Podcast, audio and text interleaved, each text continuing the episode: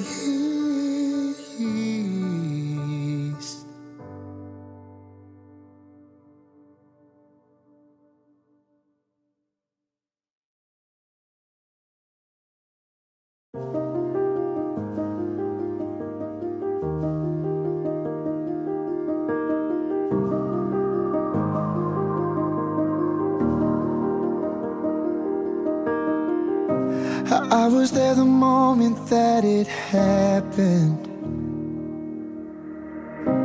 But you couldn't see me through the pain. I caught every tear as they were falling. When you lost your heart that day. Yeah, you lost your heart that day. Now you only see through broken lenses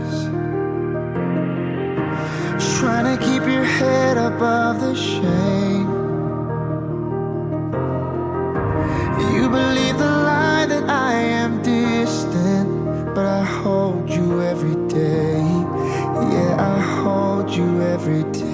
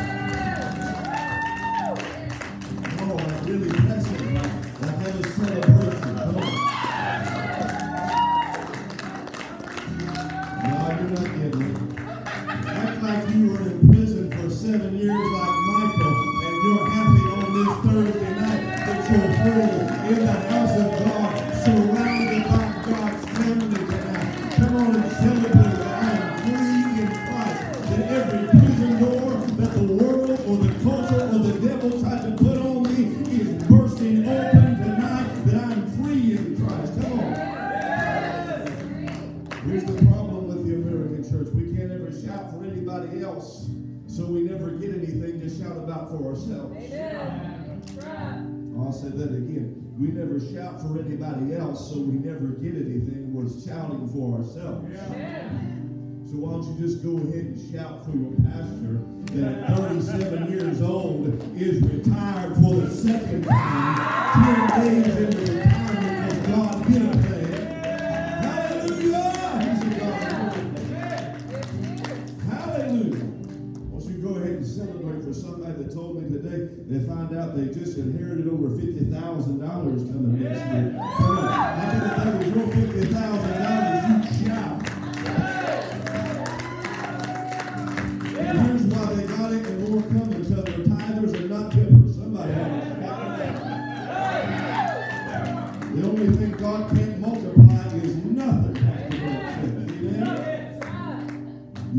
seed, you get a harvest. You don't sow, you get no harvest. Well, that's kingdom. Hallelujah. Go ahead and shout and bless God for that somebody that's been looking for a new job.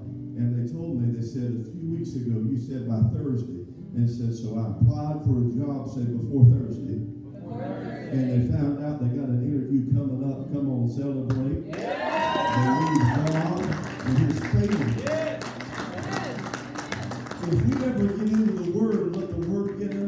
we'd be a blessed people. Because that Bible says, and as my pastor says, the book is right and they are wrong. I thought I was in a Christian church. I said the book is right and they are wrong. And the book says in Proverbs chapter 3 that the righteous, say the righteous. You want to get right with God, it'll change your life. The righteous have favor with God and with people. So go ahead and shout and celebrate that you got favor if you're in a right standing relationship with God. It's yours. You just got to possess it. Do you know the Bible says the Holy Spirit is simply the down payment? The Holy Spirit's not the full possession, He's just the down payment. Right. Some of you got a down payment to purchase something, but you never used what's been placed on the inside of you to purchase a possession. Amen. My God, I could preach that tonight. I didn't say it, the Bible says it. The Holy Spirit is the down payment. Yeah. Woo! Some of you still sitting on the car lot with a down payment in your hand and you haven't got in the vehicle and drove off and just seen how good it can be to ride on the journey of faith with Jesus. Amen? Well, I want to read this. Will this preach with me? Or do we have a mic that'll work? That I can? Let's see if that'll work. Praise God. We got new microphones and a whole new sound system in the back we're about to put in. Won't you thank God for that? Brother Rick said somebody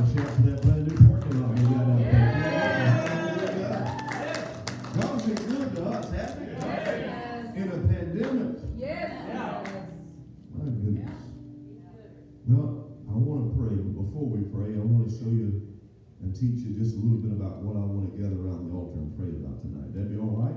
Yeah. So stay, stay standing because I'm not going to preach. I'm just going to talk for a moment, show you something, and then we're going to pray.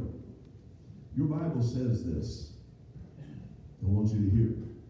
It says that when it says Joshua, let's say Joshua. It says Joshua, the son of Nun, was filled with the spirit of wisdom. Wisdom is a spirit. You can't get it from a book. Yeah. Amen. You can get knowledge. Come on in, teens. We'd love to have you. Amen. Come on in. Spirit, wisdom is a spirit. So you can't get it from reading. It's a spirit. Say it's a spirit. It's one of the seven spirits of God. And so it says Joshua received the spirit of wisdom because. Say because. So what's because mean? It means this this is why and how he received it. Are you ready? Mm-hmm. He, he got it when he went to school. No, doesn't say that. Got it when he knelt down and prayed, isolated by himself. No, didn't get that way either. Joshua, the son of Nun, was filled with the spirit of wisdom because Moses laid his hands on him. You ought to hang out with people that got something they can deposit into your life. The only reason that Joshua would receive the spirit of wisdom was from the laying of the hands from Moses that already possessed it.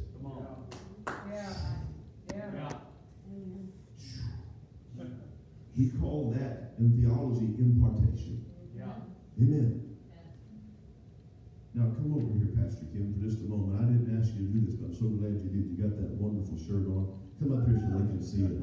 Look at look at that. We call that legacy. You see our people wearing this all the time. The sword, say the sword. sword. And it's got some really cool names on there, like Wigglesworth. If you've never read anything about Wigglesworth, read it.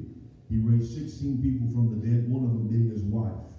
Come on, you can't even get your kids out of the bed. He raised 16 people that were dead out of the bed. Come on, hallelujah.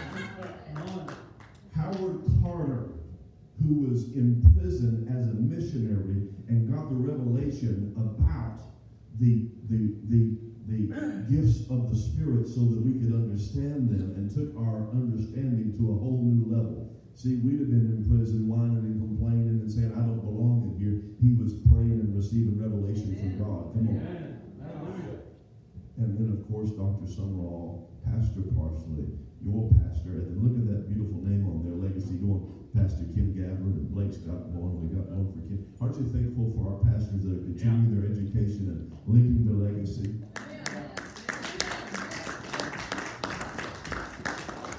And some of you don't know the significance of the sword. Why, why is that a sword? Well, there's the passing of the sword. You've heard the story that Pastor Parsley, when he was really young, like in his real early 20s, pastoring the first church. And I'd love to take you all there someday and show you because it would blow your mind. You've been in there. How much it looks like this sanctuary. I mean, it has the cross just like this, only we've, you know, we've bedazzled it, right?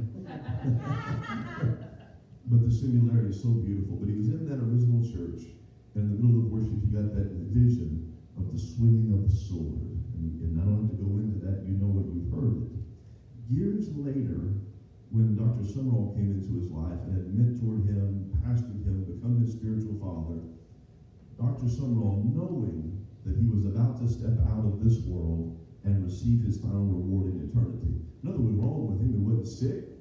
There's nothing. He just knew his time was coming to an end. And so Dr. Sumrall passed the sword. He, he passed the mantle to Dr. Sumrall, to Pastor Parsley, and then two other spiritual sons. Pastor Parsley is the only one still on the planet serving. The other two are now gone to heaven. I want you to watch this impartation and, and the passing of the sword tonight before we go to prayer. So stay standing with me and watch history. Here's why. I was in a meeting this week and they said this their history is our inheritance. So watch this for just a moment. Watch this for just a moment. Turn up real good. Spiritual leadership goes out of here to the ends of the earth. And we believe, as you heard the pastor say, that our attachment is very strong. Our attachment is still strong. When he has a problem, I have a problem. And I don't lose the problem. It stays with me day and night, you see. You say, why? There's an attachment of the Spirit inside. And I wish at this moment, for all that may be within my spirit, that all may be in my heart, that I can pass it to Him. Whatever anointings the Lord may have put upon my life, whatever vision of saving the world. See those flags over there? Represent the world. Whatever vision is in my heart, it'll burn so bright or brighter in his heart. So leaving the parading sword to one side, the militant sword that went through the groaning and the crying of battle. If you look at it, you'll see that it's all marked both sides. It's been well used. And tonight, we believe that this sword represents the passing of something from an elder that the ministry 63 years to a younger who is reaching so strong. And so we wish to pass the sword along to the pastor of this church and his wife. In the name of the Father, and the Son, and the Holy Spirit, that you put your hands on. I present to you this soul. And I believe that this will be a night that we shall all remember. And I believe that this will be a night that God's holy anointing will increase. And that even the healing power will be evident in your body.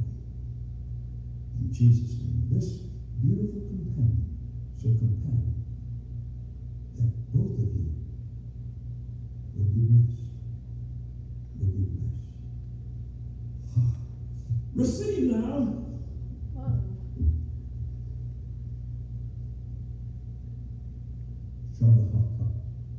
Speak in tongues, everybody. That's good. Thank you, Now, would you just honor God for that moment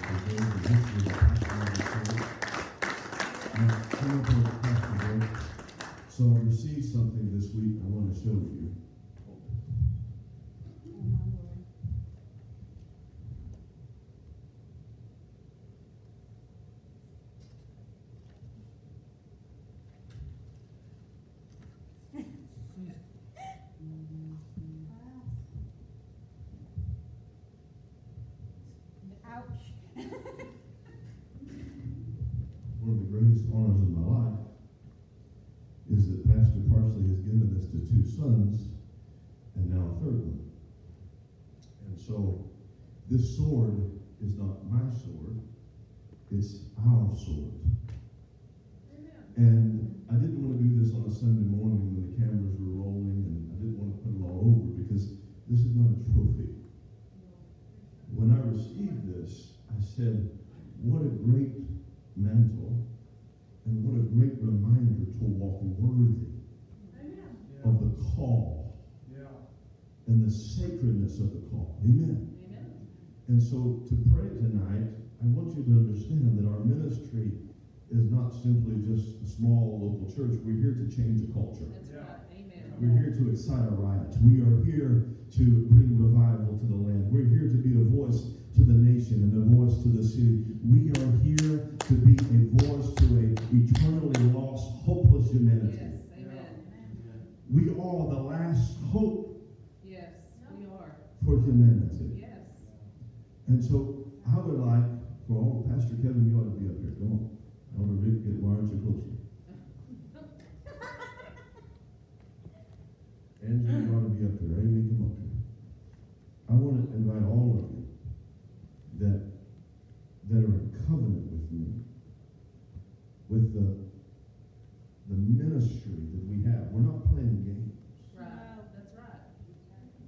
We put hell on notice. And so if, if you're in covenant with us in ministry, I want you to gather around this altar and I want you to, to help hold this sword up tonight. And we're going to pray together. So come on, gather around, guys. Hold the sword. Hold that up. Hold that up. Come on, get closer. Let me get in. Get in closer. Come on. Gather around. Gather around. Come on. Put your hand on the sword and put your hand on somebody that has their hand on the sword. Come on. Come on. It's not a trophy. It's a mantle. Not something that's been earned, but something that's been received. Yeah. And the call that's on my life is on your life. Right. Together we serve. Yes. We've been called to be a holy people. Now, I, I, want you to hear that. We've been called to be a holy people. Yeah. It means we don't lie. Not with our mouths and not with our wallets either. Right, Amen. I'd be afraid to take, touch that thing if I wasn't being honest before God. I might die like somebody else in Acts, New Testament. Somebody right now is thinking, I gotta write a check, get my tithes coming. I'm just being real. yeah. We don't go to work and act like a devil. Mhm. We go to work as a representation of Jesus Christ on the earth. Do you hear me? Yeah. We don't backbite and complain. We don't post on our social media stuff that's not honorable, that is divisive. Yeah, that's right. We do things that will that will uplift and be effective and encourage and promote the goodness of Jesus.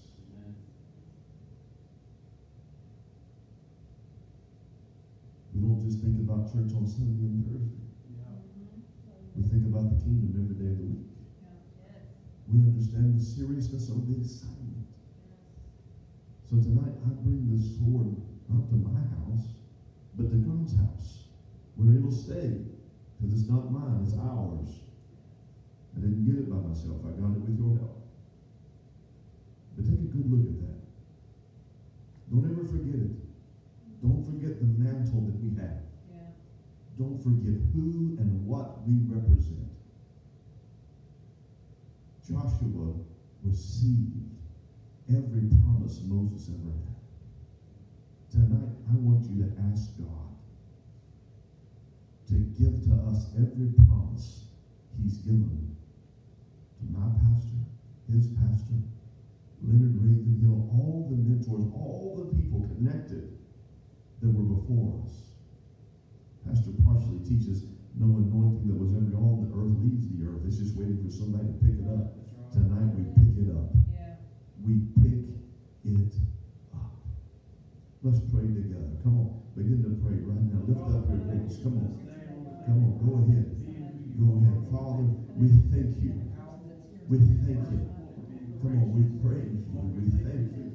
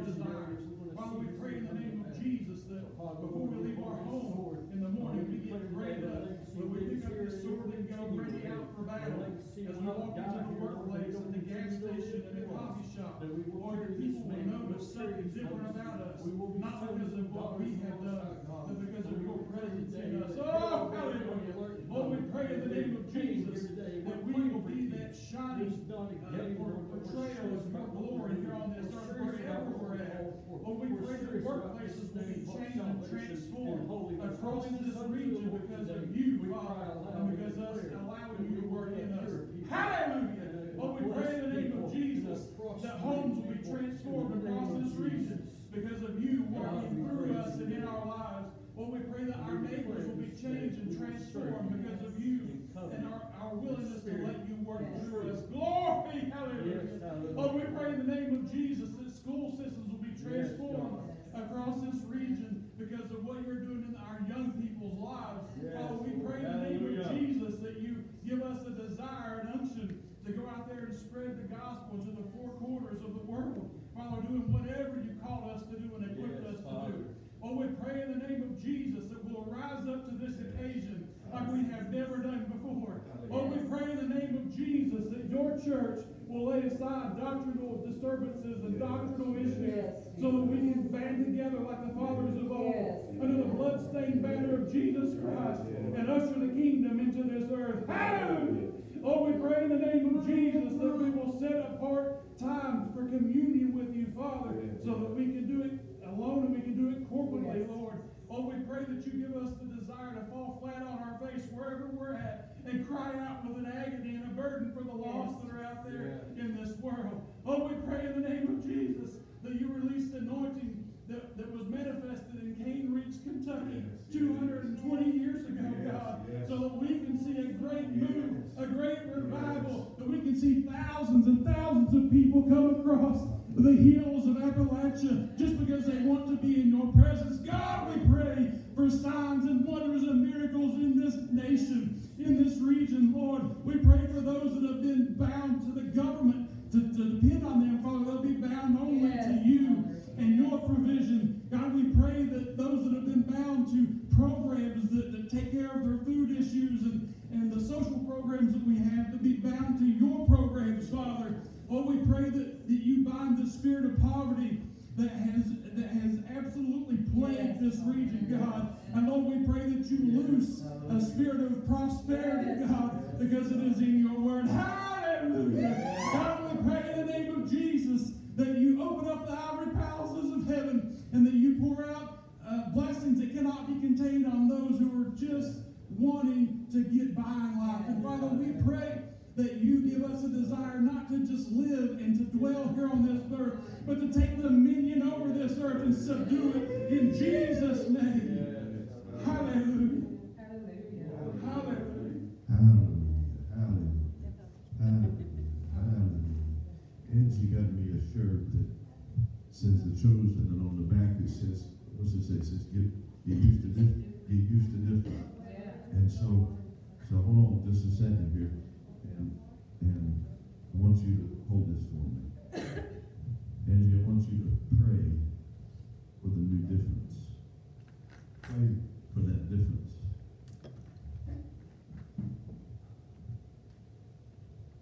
Dear Lord, first off, hold that sword. I'll hold that sword. thank you, Father, that we have the honor and the privilege of prayer that we can come to you. You listen to us. As a people who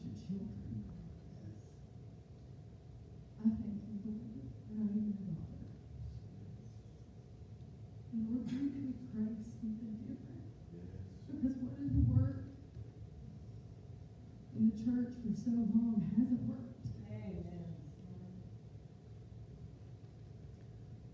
We need your spirit. Yes. We have been blanketed, Lord, in a crib of religion. And we need to get up and we need to walk. We need to walk as the adults of your people. To walk in your strength, to walk in your courage, and to walk in boldness.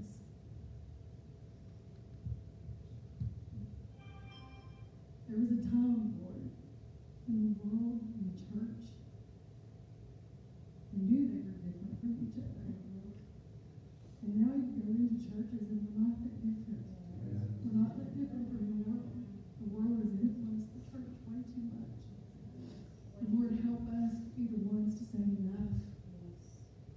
No more.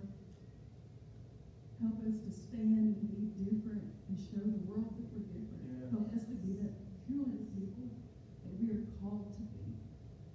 Because Lord, you have chosen us. And it is an honor and a privilege to be chosen by you. Help us just to, to help each other. And Lord, you know, in the heart, you put unity in my heart.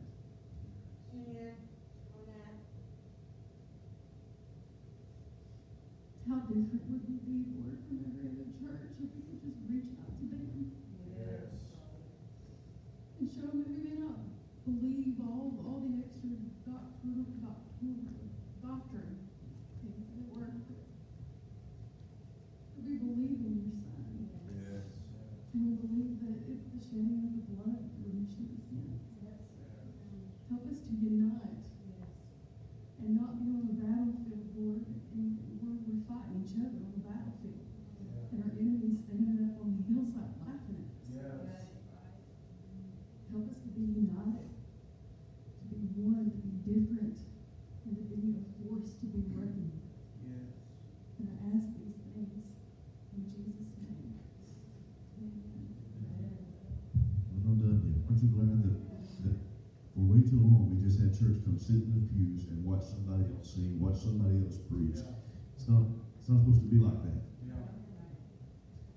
If you didn't watch Pastor Carson's message last night, you need to go watch it. Because there's none of us that could preach it at the level he preached it. And it wasn't what he had planned to preach. He got up, he discerned people didn't know what he was talking about about the subject, and there it went. And then when the cameras got off, we were there for a whole other hour. It was just incredible. But he said this, he said, you call yourself a Christian, but you don't even know, you don't know what time it is. We haven't read the Bible, we don't know, we don't know what time it is. And so you think that it's that it's fall. You think it's September. No, it's New Year's. According to God's calendar. According to God's calendar, we're in the ten days of awe, getting ready to go to the Day of Atonement in less than ten days now. It's a new year. It's a brand new season. Right now. In a brand new season. It's Happy New Year. And as a church, we've stepped into a brand new season. Look at all the newness that is happening right now. You think it's coincidence that God put it right now on the Hebrew New Year, God's calendar year, the newness? No, God's very strategic and calculated. It's a new season. And so I want to pray. One of the things we're doing in this new season is we just started this television ministry. What we preach here is now going to millions. Say millions. I mean millions of people all around the world.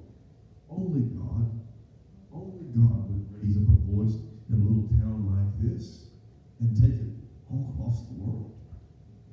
To cry out and call humanity to repent of their sins, come back to the place of the cross, to live right, believe right, even if it requires you to die. Amen.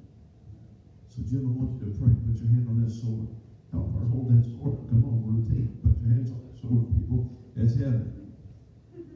Because it's a heavy load. It's a heavy ministry. Jim, I want you to pray specifically for the television ministry. That in the same way, the sword represents Dr. Sumrall, all that he reached, millions and millions on the television. Pastor Parsley, the television. I want you to pray for us as we take this message on television that it would continue and expand, and people around the globe would repent of their sins and turn to Christ, that nations would be changed because of what we're putting on the television. Pray. Father God, I just thank you for the honor. on, pray with me. Lord, I just want to ask you for the honor to come over and thank you for what Father, I thank you for the opportunity, God. Thank you for the platform, God, to get the gospel out there, Lord, to every nation, Lord, to fulfill the commission that you've given to every believer, God, that you've given every church, every congregation, God, to go therefore and make disciples of all nations. God, we just thank you. We pray that everyone, Lord, in the nations, the television show, Lord, that, that they, they'll hear the gospel, the life changes your essence of Jesus Christ. Without that, we- they would never see the, the life of sins, whatever, whatever sin, whatever shame, whatever bondage they find themselves in, God, that they be set free. God, continue to multiply our efforts, in your name for kingdom, God. We just pray that by the power of your spirit, Lord, that this would just continue, God, the kingdom is multiplication. And God, you are multiplied through your spirit, Lord, we just pray that you would cause us to have, God, we believe this. We pray as it's already done, God, because we know it's your heart towards those who are Lord. God, so we just pray that you anoint every program for the gospel, for the Glory, hallelujah. in Jesus' name. All right, come here. I want, I want to put, I want to, oh, watch me. All right, here we go. Kim, I want you to stand right here.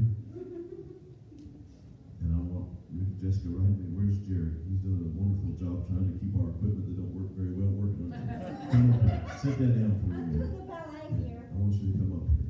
And I want you to, I want you to stand right next to Kim.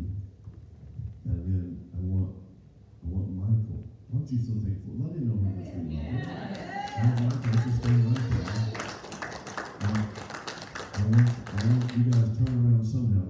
Sword together.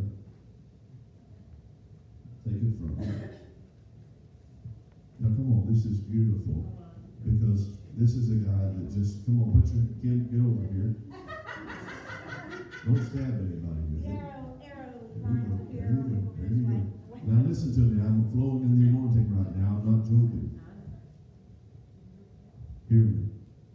This is beautiful. Here's Michael that just got out of prison. Shout for the Lord that he's out of prison. Come on, come on, come on. The greatest days of his life are in front of him. And here he was helping to hold the mantle, to hold the sword of the ministry. Because God was sitting in the cell. God already saw this moment that he'd be standing in this church helping to hold the sword. He didn't have to take a membership class. He didn't have to sit in the basement, go through 17 sessions and check through a checklist. God just put his anointing on him and made him family. Hallelujah. And he's holding the sword with those on our team that have committed to go to the jail so that we can go every week in Lawrence County and share this gospel with those that are sealed behind bars. And so I want you to pray with me, and then we're going to go on and have a message for just a little bit tonight. I want to pray in this season for the other Michaels. Say the other Michaels. Come on, because God's got some more sons and daughters that are incarcerated that need to be set free. God's got some people, He's doing some things. Come on, like Nick Whitman that was in prison and received the baptism of the Holy Spirit and came out one of the greatest preachers in Appalachia. God's got some more that are on the inside, getting ready to be on the outside and shake this nation. So reach forth your hands, put your hands on them in agreement. Come on. Thank God for Jerry. He's going into the jails. Come on. Yeah. Come on. I mean, thank God. Yeah. Thank God. When we said we needed your help, he didn't say, Well, I'm uncomfortable, I don't know what I'm doing. And if he did say that, they didn't tell me. All I got the message was he said yes. Thank God for people that say yes. I said, Thank God for people that say yes. Father, I pray your blessing and your anointing upon these sons and daughters. I pray for Rick and Jessica as they walk inside of the jail for the anointing of God to be upon them. I pray, God, for the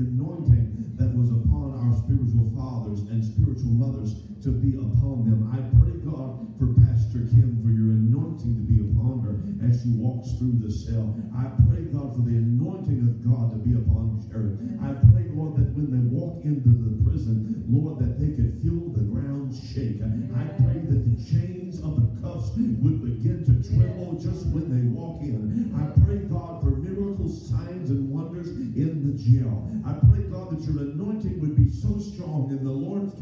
jail, that cancer could not survive in the jail. I pray, God, for every inmate that goes in with cancer to walk out with no cancer. I pray, God, for everyone that walks in with arthritis to walk out without it. I pray, God, for healings, miracles, signs, and wonders. I pray for the jail to become the church house. I pray for it to become the dwelling place of God Almighty. You told Joshua, everywhere that you step your foot, you shall possess.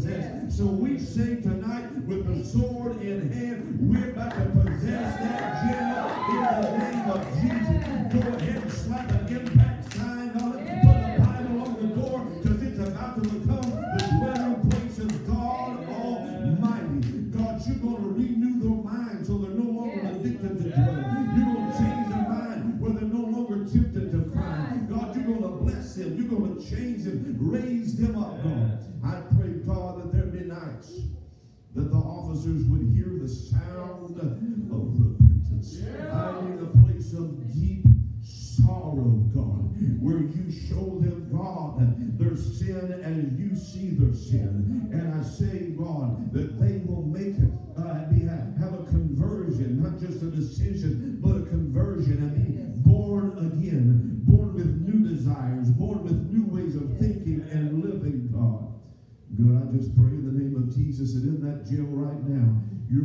up store managers, you're raising up bankers, you're raising up politicians, you're raising up preachers. I'll just go ahead and proclaim by faith that the best our city has ever seen is currently behind the bars, and you're bringing them out. God, we thank you, God, for the songs that we grew up hearing. But that song from Bill and Gloria Gaither that they baptized Jesse Taylor, that they put him down in the water and he didn't cheat anymore and he didn't lie anymore. God,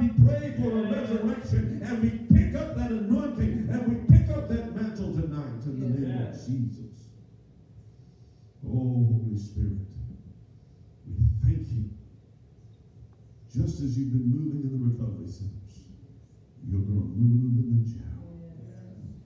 We thank you for the baptism of the water and spirit that is coming to that place. In Jesus' name. All God's people said. Amen. Amen. You can try to find your seat while Pastor Blake tries to scramble to put a message together.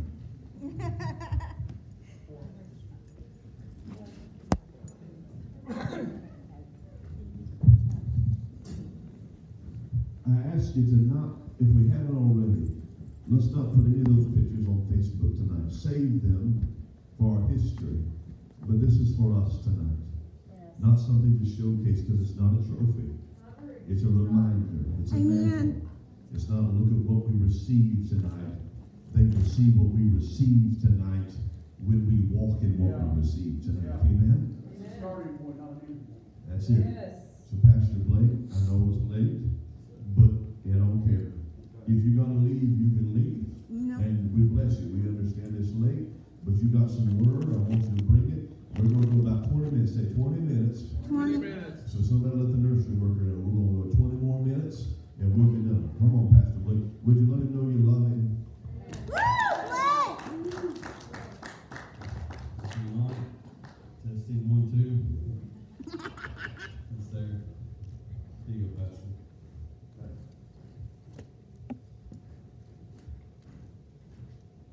And while we was praying, Holy Spirit, I think went out too.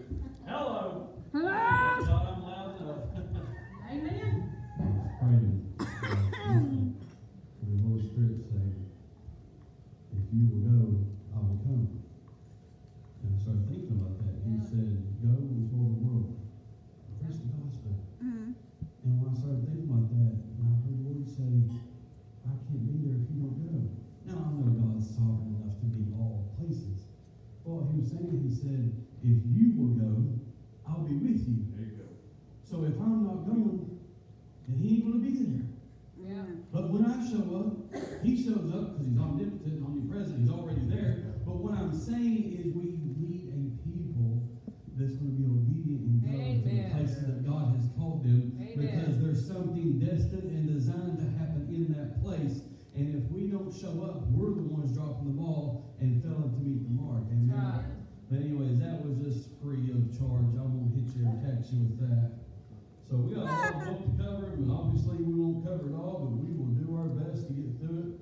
So we stopped last week at around chapters five or six, and Pastor Timo, he mentioned, uh, chapter six and seven, and I can't remember how far he went, but, uh, I'm gonna touch on a little bit, uh, go back I left off and just keep going where I am, not to make his any better, or take away from it, just to, how I am, I like to start where I left off and keep going, amen? So we're talking about sheepdogs and the art of assisting our pastor, and we're learning how to be better sheepdogs, better leaders, better equipped in ministry to help and serve and do the things that God's called us to do. And in chapter six, I'm going to try to make it quick, uh, like a few chapters, I'm hit and miss. But he talks about success in succession. Now, what is succession? What is that? That means when he leaves, he's going to train someone to come up underneath, just like Sumrall trained Parsley. You know, Parsley's training and grooming those.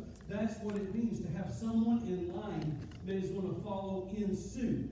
But when they come alongside you, they're not there to replace you, they're there to reinforce you until the time comes where they can step in when you decide to step out. Amen? Mm-hmm. And so he was talking about that. and He said one of the things about sheepdogs is they often can get disgruntled because they can't handle being number two. They can't handle being told what to do sometimes. In order to have a success, you have to raise them up. And I was thinking about that, and I, I thought about this. Everyone feels entitled to a title in this day and age. But if your name isn't good enough, then the title won't help it. What good would a title be if your name is bad? If your character is bad? If your reputation is bad? That platform will do you no good.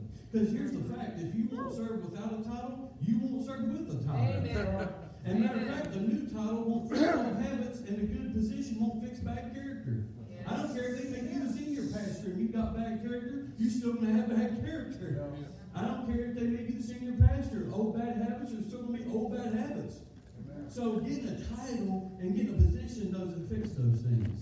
And as he talked about in the book, he talks about Joshua. Joshua was number two for so long. And he was fine with it that way for many years.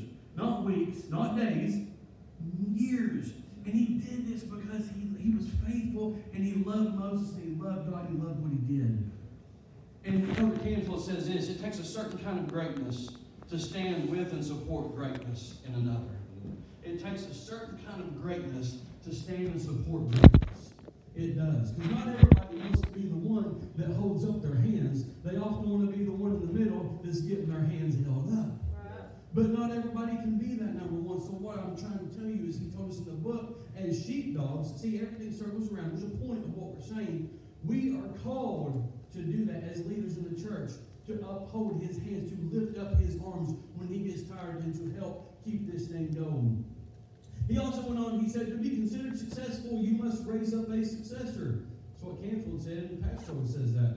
Our problem in today's church is this, is that the successor hangs around usually long enough to get some spotlight, and then they leave because it was evident they were more concerned with being successful than they was a successor. Mm-hmm. If that wasn't so long, I'd say it again. but God told me that. that was, God, he told me that while I was writing this today and reading about being a They only hang around long enough till they get enough spotlight and they leave because they was more interested in being successful than they was about being a successor. You know what I mean? Because it was more about them than it was about the vision and God and the church and the group as a whole. Amen? And so then he goes on to chapter 8, and it's called Agreeing But Not Alike. And I wrote this, the only thing I wrote in this whole book, I love it because I like new things. I like to start them up. Because once I start, I just can't stop. And I just fill it full of stuff. But one of the only things I wrote was this statement, and it was in chapter 8. You can disagree with people and still not disrespect people. That's right. Amen. Amen. You can disagree with people and still not disrespect people. Just because we don't see eye to eye on something doesn't mean we have to have division and cause problems in the church and tear families apart, relationships apart, because we had a, a, a, a, matter of opinion that was different about something, or we had a different a political party. And so he went on and said, "It said becoming a good leader requires knowing what you are and knowing what you are not." See, there's a difference between identifying and being identical. Identifying means we have things in common, but being identical means we are the same and similar. I was not called to be David Amos, David Amos is not called to be me. We might have a lot of things similar, and as my spiritual father, I long to be a lot like him, but I do not long to be him. Amen. Amen? I'm not longing to be him. God made one of him. You can never duplicate that. He's enough. But I long, trust me.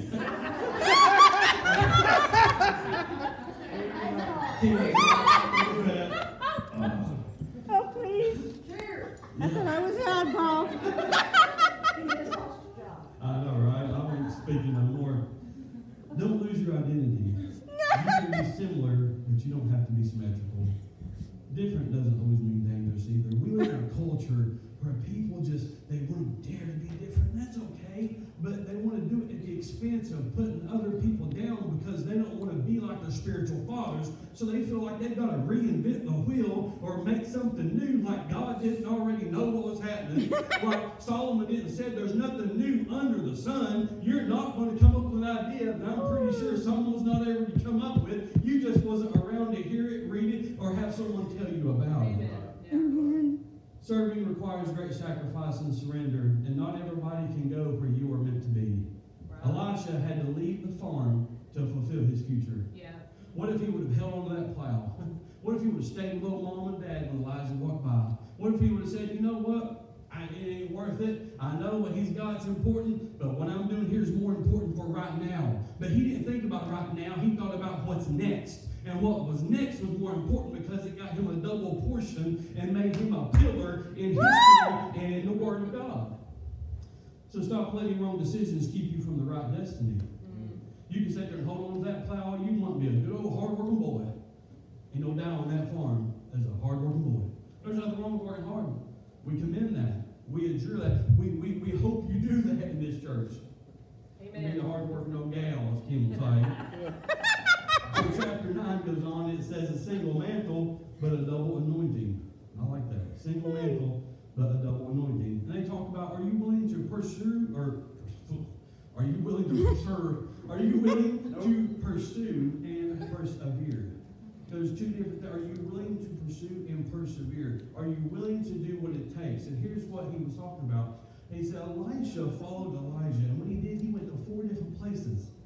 And every time he got to, he went to Gilgal, and he said, God has called me to Jordan. God has called me to Bethel. God has called me here. You stay here. And you know what Elisha did? Elijah said, Where do you go? I'm going to go.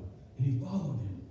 And that showed him right there that he was hungry for the things of God, and he was going to be there when he left this earth. He said, "And Where you go, I'm going. What you need, I'll be there. You, you- your hands are dirty, I'll help wash them. You need help, I'm right here with you. And he didn't leave. See, many start but few finish. Elder Canfield said this No, God is not at the uh, starting line handing out trophies, He hands them out at the finish line. But we live in a society that wants trophies for just getting started. I need a ribbon. Everybody gets a ribbon, participation trophy. That's why we ruined our society because we commended everybody for being a part of the team and they never did nothing. Amen. Look at the scars on those faces. They're like, we don't do that in softball.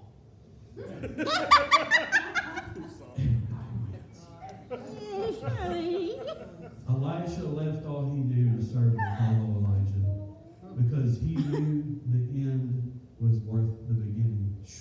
That right there, if I if I if I heard God say anything at all, that was the most important thing he said to me. He knew that the end was worth the beginning. He knew that it was worth leaving his family, putting down that plow. Matter of fact, if I if I'm correct, he took the oxen, he burned them all, offered them up as a sacrifice, and he burnt the plow and all that stuff too. and offered it to God and used it. Because he said there's nothing to go back to. When I leave this place and I step on into my destiny, I'm following that man of God. And, uh, and Canfield said this. He said, in order to be a prophet, you need to follow a prophet. And so Elisha did what he knew to do. He followed Elijah. Amen. So let's hear some good stuff from Dr. Sumrall. Dr. Sumrall believed in earning your way, which nobody preaches that today except at our church. And he also believed in maturing in the way. See, there's some people say it like this. They say, well, I'm tired and I get weary. You may get tired in the way, but we don't get tired of the way. You know what I'm saying? We, we might get tired in the way, but not of the way. And Sumrall says we need people that are willing to be mature in Christ because he said there was many people, more, maybe more that he laid, or that he didn't lay hands on, that he laid hands on. Because they would come up and say, lay your hands on us, give us your anointing, I want what you got. And he said, I'm not putting my hands on you. And he said, because chances are you ain't willing to pay the price for what I'll pay the price. Amen. You're not able to hold what I'm going to give to you. And, and, and Canfield said it like this. He said, you can't pour a gallon of water into a six ounce cup. You'll waste more than you'll do good with. You'll spill more water because where you're at right now in your life is not able to contain the anointing that that man carries. So don't try to take what is his. Don't beg for what's his because you're not equipped right now to have it and receive it. I'm not saying there's not a time that you can't. I'm metaphorically speaking, by the way. You know. But what I mean is, there's comes times in my life I can look back now. I remember when when when I when I quit my job and I went out in the full time ministry, and I just thought that I knew everything, and I thought it was going to be so great. And if I was Abraham leaving my foreign country, and I was going to a people that I didn't know, and they didn't know me, and God was going to put me on TV, and the money was going to come in, and we was just going to tell everybody about Jesus. And it wasn't about being uh, rich or nothing. I never had money anyways, so I don't care. I'm used to being poor. So I'm fine with that. But I just wanted to tell people about Christ and have doors of opportunity. And God finally told me one day, He said, You know what? He said, If you won't go to the rehab in Sarasville, He said, You're not worth preaching on a big platform on TV. Exactly. If you won't leave your county to serve God, you won't leave the country to serve God. So don't tell me you're called to the Philippines if you won't go to Carter County and preach to people. It's pretty simple. And, and I, I remember looking out at the old Baptist church one day and I said, God, fill this place. I want you to fill her up. Give me a hundred people. Put them in here let's have revival. He said, I tell you what, you take care of the 40 and then we'll consider 400. Mm-hmm. But if you won't take care of the 40, you won't take care of the 400. And I was like, wow, so there's so many things I've learned along the way from God. It's not that my heart was wrong, Tim. It's not that my motives were wrong, Billy. It's just I wasn't in a place in my assignment, in my walk with God, where I could recognize what He was doing. And I was a little more immature than I thought. That, that's hard to stand and tell people that. But the truth is, I've learned to be comfortable with who I am and what I am. I know what I am and I know what I'm not. And I'm good at being a good Blake instead of a bad David. I will be a good me any day of the week and try to impersonate him and fail at it. I will be more successful at doing what God's called me to do and what you've been called to do and what Rick's been called to do. We will achieve more working together instead of trying to be like everybody who wants a hundred of me. No, you don't want that. No. Trust me. I'll just like, no. I just need half of it. He's too much anyways. Dr. Sumrall, I, I love this part. Dr. Sumrall visited Smith Wigglesworth House every 10 days. Every 10 days, get this. He went every 10 days to Smith Wigglesworth House and he visited with him. And he heard him pray.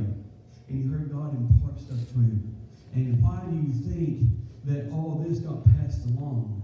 Because he invested in it. And you know what's interesting? He said this. He said for two years, he went every 10 days to Wigglesworth House. And here's what blew him away. It wasn't the prayers that made the difference. It was. He, he admired them. He said, this is what really got him. It's in the book. He said, not one time did anybody else show up. A man who changed the world, and only one person was hungry enough to go after what he had.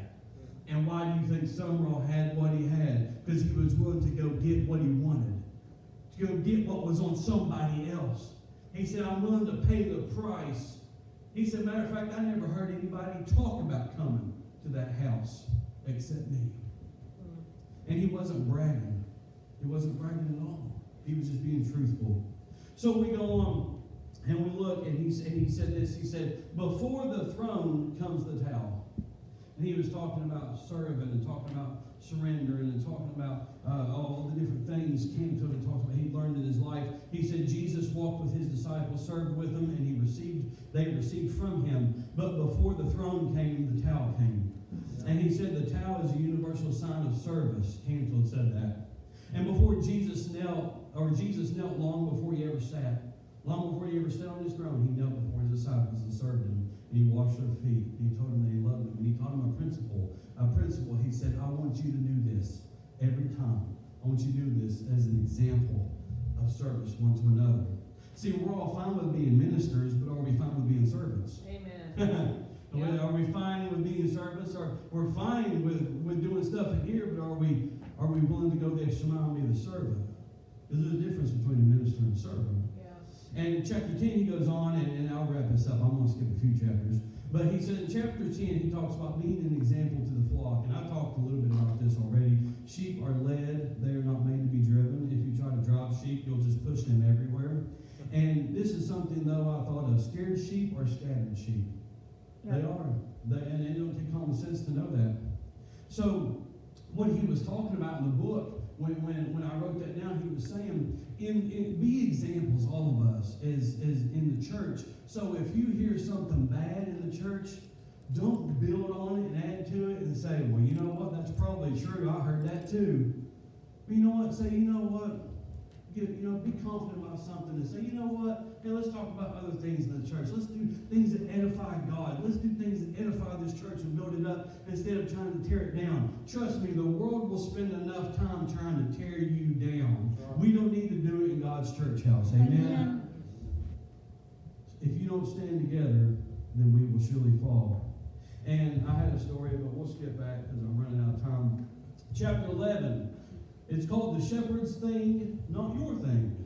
And it's talking about the shepherd being the boss and being the, you know, so to speak, the, the leader of the group. And he said in the book, many members and ministers are often quick to play the if I was the shepherd game. you know how many times I've heard that? if this was my church, I'd paint the walls this color. Now, if it was my church, I'd put this color carpet in. You know what I mean? It's, it's amazing how many people have so many great opinions of what he should do. Now, I, I guess I'm just the one that gets stuck hammering this in, and I'll take the blame for it. That's all right. You know what I mean? I got big shoulders. But it's always easier when you're on the outside looking in at what he's doing. Amen. It's always easier to tell him what he should do when instead of you being the one that should do it. That's right. It's always easier to let him take the fall or her take the fall when really we should come alongside and help them achieve these goals instead of complaining what they didn't do or what they should be doing. When has that ever built anything in America? When has that ever built anything in the church by talking about where they failed? Yeah. Never, not one single time. But here's one thing you need to know. Just because you have a good idea does not mean it's God's idea. No. And remember, we talked about this on the stage, and I talked about decisions that time. We all got up here and talked, and, and I was talking about decisions, and I said, just because it's a good decision doesn't mean it's God's decision. Just because King David wanted to build the temple doesn't mean he had a bad heart or bad motives. He just had a bad idea. Yeah. Because even when his own people, the Nathan the prophet said, Go do all that is in your heart, O king. He even had people coming alongside him, supporting him. Other church members saying, Yeah, it's a good idea, do it. Until God finally came and said, No, I don't think so, Scooter. Solomon is going to do it. That's my version of it.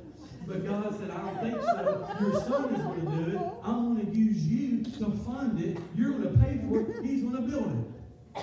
And so you see how he could easily, he could have stopped his son's destiny. Solomon was meant to build it. But what if David got greedy and said, I want the power. I want to build God's temple. I want to do it.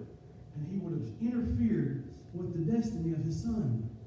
And I thought, how many times have we interfered with the destiny of others, even with good intentions? Even when we thought it was a good idea, even when we thought it was a good decision. Two things that you'll get when people's trying to convince the pastor of why it's a good idea. Elder Canfield talked about this. He said you get support and you get stamina. Number one, you get support because they'll always go find other people that agree with them, and then they'll come at him and try to convince him to do something they want him to do. Now that don't really work real good here. If you've done it at other churches, that's fine. You might get away with it. I'm just letting you know. Just stop at the door. don't even try. It's useless. It's not going to work. but I've seen it. I've seen it happen. And he tells this story about a bus. He tells this story about how these people had an idea they wanted a bus, and they said, you know what? They went to the pastor. They pitched him this big idea. They told him how great it was, how it was affordable, and they had this community full of people they was going to pick up, and they had all these volunteers, and it was all great. Now I'm not making this up. This is in the book. And so they, you know, he said, I don't really feel good about it. I, I don't think, I think we need to wait. And they said, oh no, Pastor. And they just kept going. And here's where the stamina comes in. When he said no, they kept saying yes. I can throw the mic down right now. When he said no, they kept saying yes. And so they finally wore him down. You know what? And this pastor, not that pastor, this pastor looked. he said, you know what? Let's try it. Let's see what happens. First week they went out, packed that van full. All the deacons come in and everybody else did, and they said, oh, look what we did. Filled it full. Told you, Pastor. Okay, maybe it's a good idea. Second week, third week, fourth week, fifth week, the sixth week, it wasn't so full. Wasn't wasn't not full, it just wasn't as. And so this project that started out good as a good idea with good intentions, with good people, eventually fell apart and it got within two months, after all the time it did great, plummeted to nothing. And now they had all this overhead, they had all this expense, all this gas running something they couldn't pay for because they couldn't finish paying for the van. And so what was meant to pay for itself failed. Why? Because they could have easily took the pastor's advice and said, no, not right now, but because they didn't want to wait, they went ahead and did it and pushed the issue. And so Canfield talks about that, talking about how to learn to listen to leadership. And he went on and he talks about this too. He said, Not everyone who is called to be a pastor is equipped to be the pastor. That's important. You need to know the difference. Just because we are a pastor does not mean we are the pastor. Does not mean we are called to be here. If I'm called to be there, I'm fine with that, and that's okay. Because trust me, it's not as easy and as glamorous as it looks. No. And Canfield said this in order to have a rainbow, you must first have the rain. But everybody wants the rainbow, don't they? but nobody wants the rain. And so, chapter 16, we skipped a few. This is where we're closing and we're almost done. He talks about troublesome sheep and how to deal with them. And I don't expect anybody to amen me right here, so I'm just going ahead and tell I'm you. not going there. It's got awful quiet already. I'm that. Bad taste. I've preached for a while now. So he goes on and talks about how he says dealing with troublesome sheep. And this is Canfield talking. He, he listed them, and I just thought it was interesting because you see these people all throughout churches. But here's one thing to understand sheep are constantly looking for ways out. They look for holes under the fence, gaps in the barn door, broken down barbed wire, or nobody guarding the door at all. Sheep leave and many follow sometimes. That's a dangerous thing. When some sheep leave, many sheep leave. Yeah. And that's why we have to be careful to watch and help each other. But here's the thing, he said, it's much harder to get them back in than it was to watch them go. Once they get out, it's way harder to get them back in. Yeah. And sheep are very resistant. They refuse even your best efforts. And so the sheepdogs, he said, must be patient, empathetic, compassionate, and caring. And I added this to it. And you just have to build tolerance to ignorance and arrogance. You do. you just have to build tolerance to ignorance Double and ditto. arrogance. Because that's just how it is. People's going to be people. And just because me and you don't see eye to eye, or just because you're different than what I imagined or what I thought, or you said something that offended me, doesn't mean I'm going to give up on you. It that I'm going to turn my back on you either. Mm-mm. So that's why, as leaders and sheepdogs, that's why we are here to help the people. So here's the types, okay? Number one, my favorite one really, the spiritually minded ones. Number one, the spiritually minded sheep. These are the ones that are they're so heavenly anointed that they're earthly annoying. And what is that they're so spiritual all the time. Everything's about God in the Bible. Like even going to the bathroom, starting the car, you know, or everything the devil did it to me. You ever seen one of them? The devil did it to me. My car didn't start. No, maybe because you didn't put the key in it. maybe, you left the key fob at home. I don't know. Maybe you didn't put gas in it. Maybe the alternator went out. You know. Maybe the starter went out. just because the car didn't start doesn't mean the devil did it to you. But I've seen so many of the people, that dang on devil, I bet it's because I witnessed last week. What it was. I went to Cal Ray's church with Rick and Jessica. That devil smelled me from a mile away. He knew I was evangelizing and maximizing and getting things going. and so they they often make such a big job of everything because they're, they're very spiritual. But here's one thing. It's not wrong being spiritual, but they turn everything into spiritual warfare all of a sudden. And, you know, they often think that they're more heavenly and more anointed than a lot of other people. Uh, And so those are things we have to look for. Number two, yeah. Uh, oh no, no, hang on, I'm not done yet. so he tells a story about learning to discern the difference. And Elder Canfield tells a story about this lady who was who was seeing demons and she was she was being stepped on by demons. And he said every time she'd come to church for like three or four days in a row, there in this meeting, she kept saying, she said, I've got these demons walking on me. It's hot. Going up and down my arm. I can feel them, Elder. I can feel them on me. And he said, ma'am, he said, can I ask you a few questions? He asked her a few questions, and, and he was like, okay. And he said, well, maybe, have you ever went to the doctor and been checked too? Like, is there, and she said, well, no. He said, why don't you try that first? We'll pray for you, you go to the doctor. She come back, and he said, well, what did they tell you? She said, well, I, I'm 50, and apparently I'm going through menopause. So, so what she thought was hot feet was actually hot flashes. and it wasn't the devil at all. Now, I'm not saying that we have to be, uh, uh, uh, what would you say, proof his devices or ignorant of his devices. No, I'm not saying that the devil don't attack us. I'm not saying the devil doesn't come as a wolf in sheep's clothing. I'm not saying that he doesn't attack us and do things to us. But what I am saying is you need to hear what I already said. I said this once. Learn to discern the difference. What is of God, what's of the world, what's of the enemy, and just blatantly what I'm doing to myself. yeah. I'm overweight. The devil didn't do that. Little baby did that. Kid on Pop Tarts did that. I'm not blaming the devil for any of this. I'm taking responsibility for my actions. The devil didn't do that to me. And so number two, he talks about the roadies. He said these folks are the ones that travel from church to church. And he said they usually are victims, and you know, he he wasn't pointing them not being mean to nobody. He's just pointing out, he said, these are things you look for. And he said, there's nothing wrong with leaving the church going to church. We understand that happens sometimes. But what he's saying, he said, these are the people that will come in and they'll just try to disrupt everything. You know, they know as soon as you get here, they start causing chaos and confusion. And he said, it doesn't mean they're not welcome. He's not identifying them to make them feel bad. He's trying to make a point. Watch for these things in our church. And once you know what to watch for, now we can address it and help these people. Okay? Mm-hmm. So don't think I'm up here picking on people, you know, and, and, and saying they're bad. No. We're identifying these because as leaders, we need to know what to look for so we can help people. Because we're not turning people away. We're not pushing them out the door. We're asking them to come in so we can love them and be like Jesus to them. Amen? So number three here, this is a pretty, cool thing. Uh, the conspiracy theorist.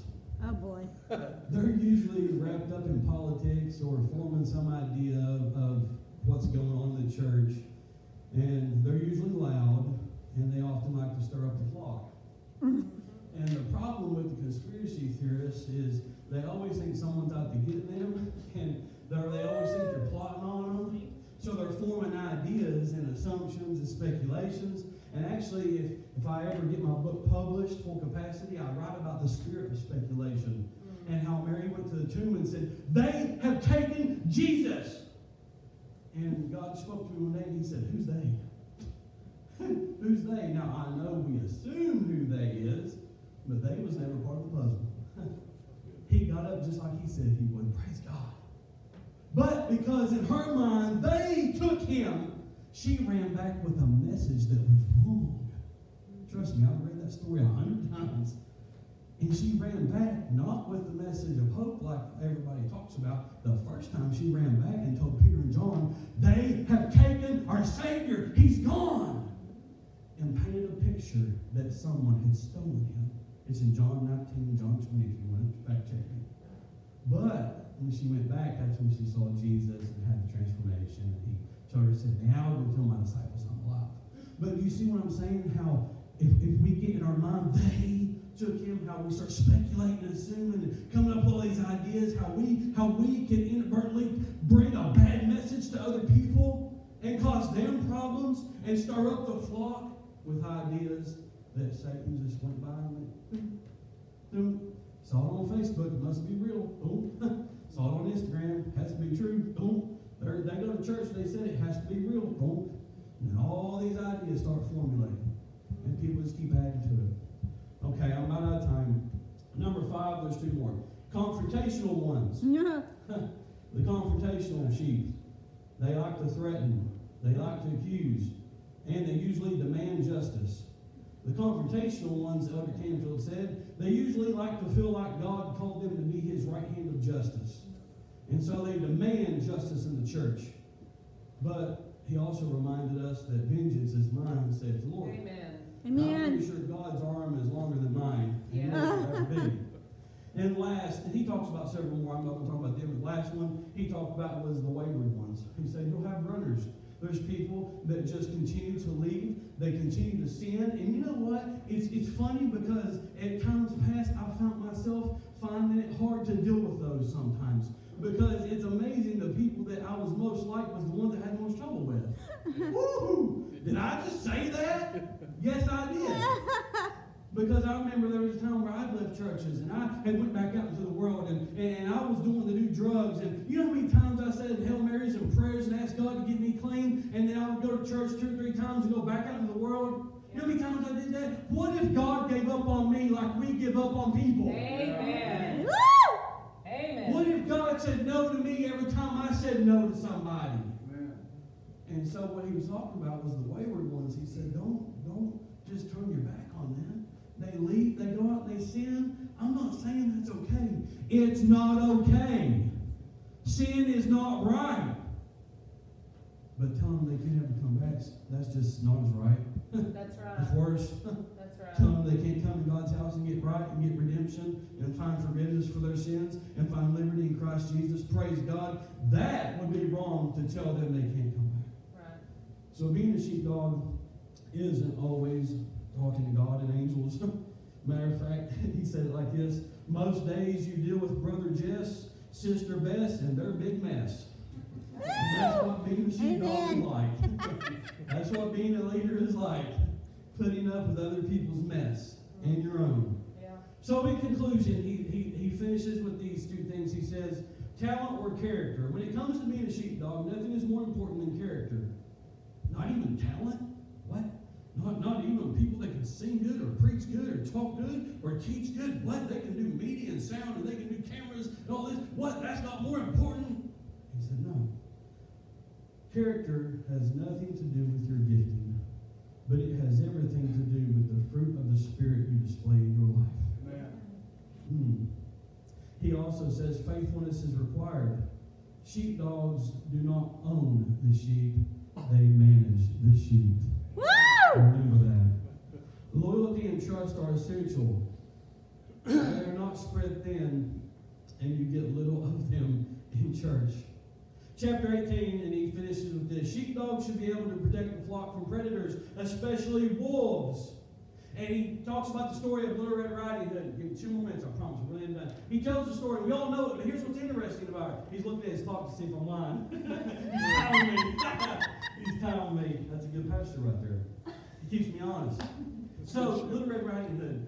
He goes in, and the wolf's got the cloak on, and then she's like, Grandma, what big ears you have? what a big nose you have? What big fangs you have? You know? And so she starts talking about all these attributes of grandma. And I never noticed that until today. What was so cool was she was not looking for a wolf. Before she noticed the wolf, she noticed something wrong with her grandma. Hear me out. God's leaders should know more about the flock and less about the wolves. What? What? What? God's God's leaders should know more about